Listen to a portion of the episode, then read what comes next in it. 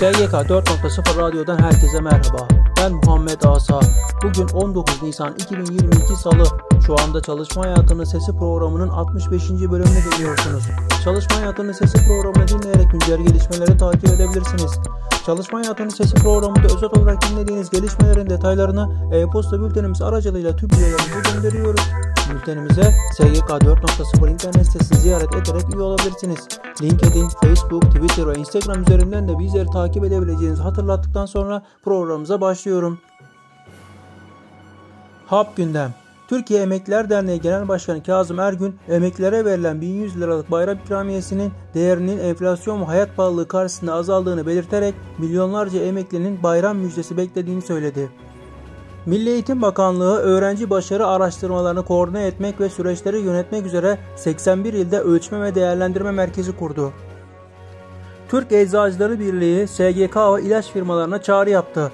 Türk Eczacıları Birliği ve 54 bölge eczacı odası bazı ilaç firmalarının kamu kurum iskontolarını uygulamaktan kısmen ya da tamamen vazgeçtiğini belirterek bu durumun en çok kronik hastaları etkilediğine işaret etti. TEP, gerekli çözüm SGK ve ilaç firmaları tarafından sağlanmalı ve hastaların mağduriyeti acilen giderilmelidir çağrısını yaptı.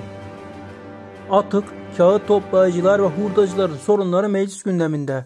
CHP İzmir Milletvekili Özcan Purçu, atık toplayıcılar ve hurdacıların sorunlarını meclis gündemine taşıdı. Purçu, kağıt toplayıcıların %69.4'ü sağlık hizmetlerinden yararlanamıyor dedi. Milli Eğitim Bakanlığı Personel Genel Müdürlüğü emeklilik ön başvurusu konulu ve 15 Nisan 2022 tarihli yazıyı illere gönderdiğini açıkladı. Motorlu bisikletlere zorunlu sigorta geliyor. Sigortacılık ve Özel Emeklilik Düzenleme ve Denetleme Kurumu'nun 50 cc altı motosikletlerin de zorunlu trafik sigortası kapsamına alınması için başlattığı çalışmada sona gelindi. Eskişehir'de 1 Mayıs heyecanı başladı. DISK, KESK, Türk Mühendis ve Mimar Odaları Birliği, Türk Tabipler Birliği ortak basın açıklaması yaparak tüm toplumu 1 Mayıs'a çağırdı. Yapılan ortak basın açıklamasının ardından bildiri dağıtımı gerçekleştirildi. 3 günlük Ramazan bayramı öncesi milyonlarca emekli ikramiyenin ne kadar olacağını araştırıyor.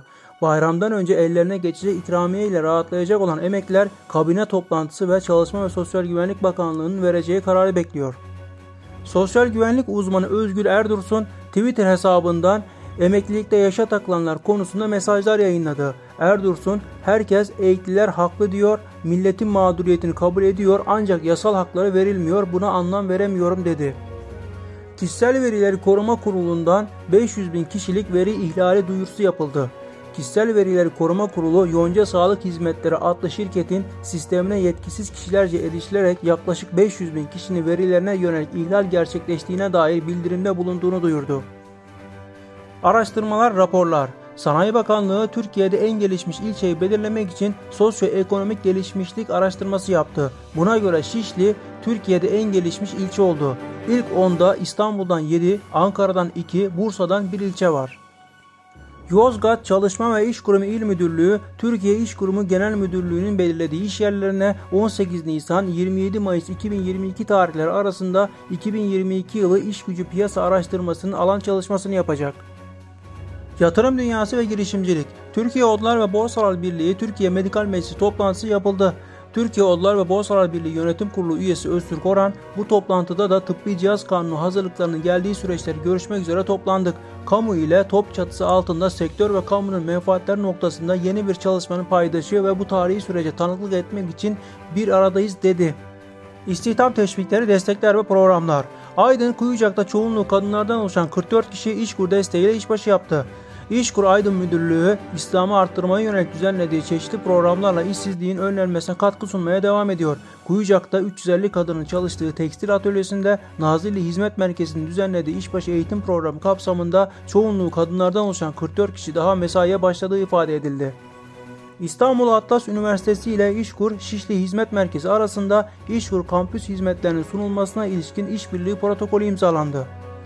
İstihdam garantili işbaşı eğitim programı başladı. Yeni düzenlemeye göre işbaşı eğitim programına katılacak kişilerin en az %70'i istihdam edilecek.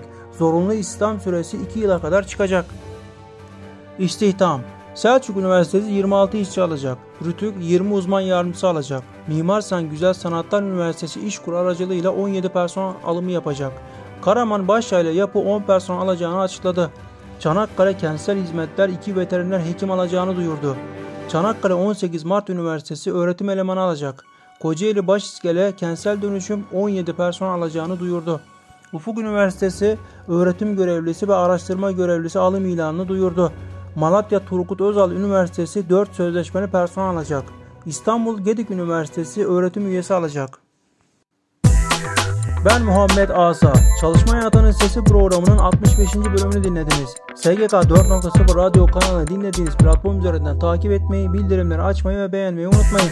Radyo kanalımızda yer verdiğimiz programlara ilişkin detaylı bilgiler e-posta bültenimiz aracılığıyla tüm üyelerimize gönderilmektedir.